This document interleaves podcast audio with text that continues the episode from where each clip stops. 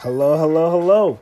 Welcome back to another episode of the Callisto Conundrums, where I, your magnificent host, Demi Callisto, tackle current international issues relating to a whole range of topics. But today specifically, I'm going to be going into an in depth analysis of COVID 19, more widely known as the coronavirus, with regards to how it's affected the $160 billion sports industry. I know this has been a much awaited topic, so buckle in, because this is going to be a good one.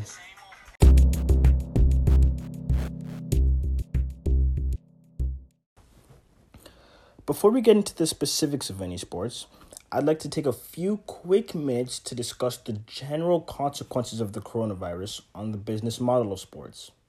Now, as you all must know, every sport rakes in their income in their own ways. But generally speaking, the three main income streams for sports come in commercials, broadcasting, and revenue from the actual games. And as seen from analyzing past sports each year, all the major sports leagues, such as the EPL, the NBA, and the NFL, which I'll be discussing later on, they all mostly rely on their broadcasting income. But seeing as the epidemic that we humans love to call COVID 19 has caused us to temporarily suspend all sports, this income is no longer feasible. But that's it for this segment. Let's move on to the analysis of the NFL. Now, I know we're all tired of sitting at home with nothing to do while constantly also being worried about these social distancing measures that the government's put in place for us. But with that frustration in mind, please think about how star athletes like Odell Beckham Jr. as well as Russell Wilson must be feeling. Athletes that are used to constantly being out on the field. Now, I know there's been lots of talks about when or if offseason programs will ever start again after their hiatus due to the coronavirus, and I hope that the commissioner, Mr. Roger Goodell, will share those answers soon. Unfortunately, it's been released that there's been very little hope in the way of the off-season work as well as organized team activities and practices returning to what they were originally. That is, of course, if they even return at all. But to hopefully shine some light on the brighter aspects of the NFL, I can tell you that Troy Vincent, head of NFL football operations and his team have been working hard to put together some contingency plans for what an altered offseason or preseason would encompass. Well, that pretty much sums up how COVID 19 has ravaged through the NFL. Now let's switch on to the direction of the NBA to see what they have to say. If you're anything like me, then the NBA season being put on hold is one of the most frustrating things you've ever had to encounter. Even my fantasy basketball team is suffering from the fact that I can't see Trae Young drop his threes or seeing James Harden drop another record breaking 60 points. Now, we all know that the NBA season's been suspended indefinitely as we don't know how long it's going to take for this virus to ease over. But what some people don't realize are the ripple effects that are being re- produced as a result of the cancellation of the NBA season. A major one being the financial blow that I know will hit Adam Silver, the NBA players, and the NBA owners drastically.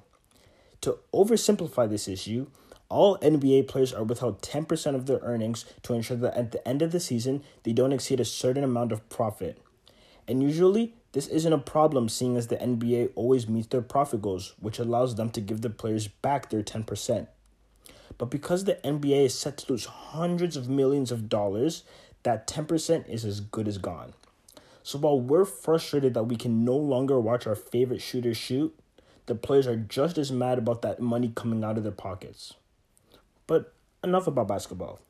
Let's move on to the world's most viewed sport, soccer.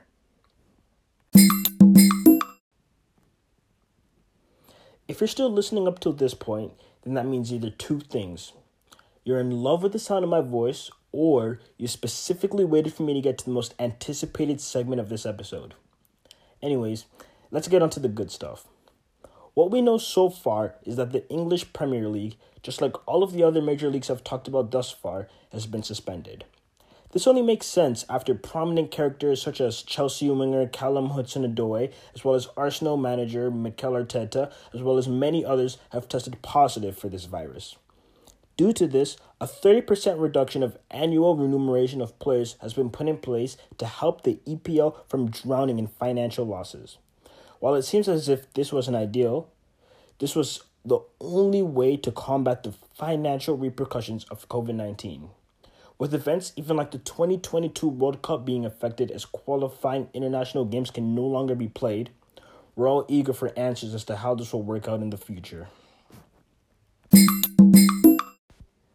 So, to wrap this episode of the Callisto Conundrums up, I've gone over the financial impacts of COVID 19 with regards to the NFL, the NBA, and the EPL, as well as possible next steps moving forward, if there are any. I don't know where this virus is going, but we can only pray a solution comes along soon.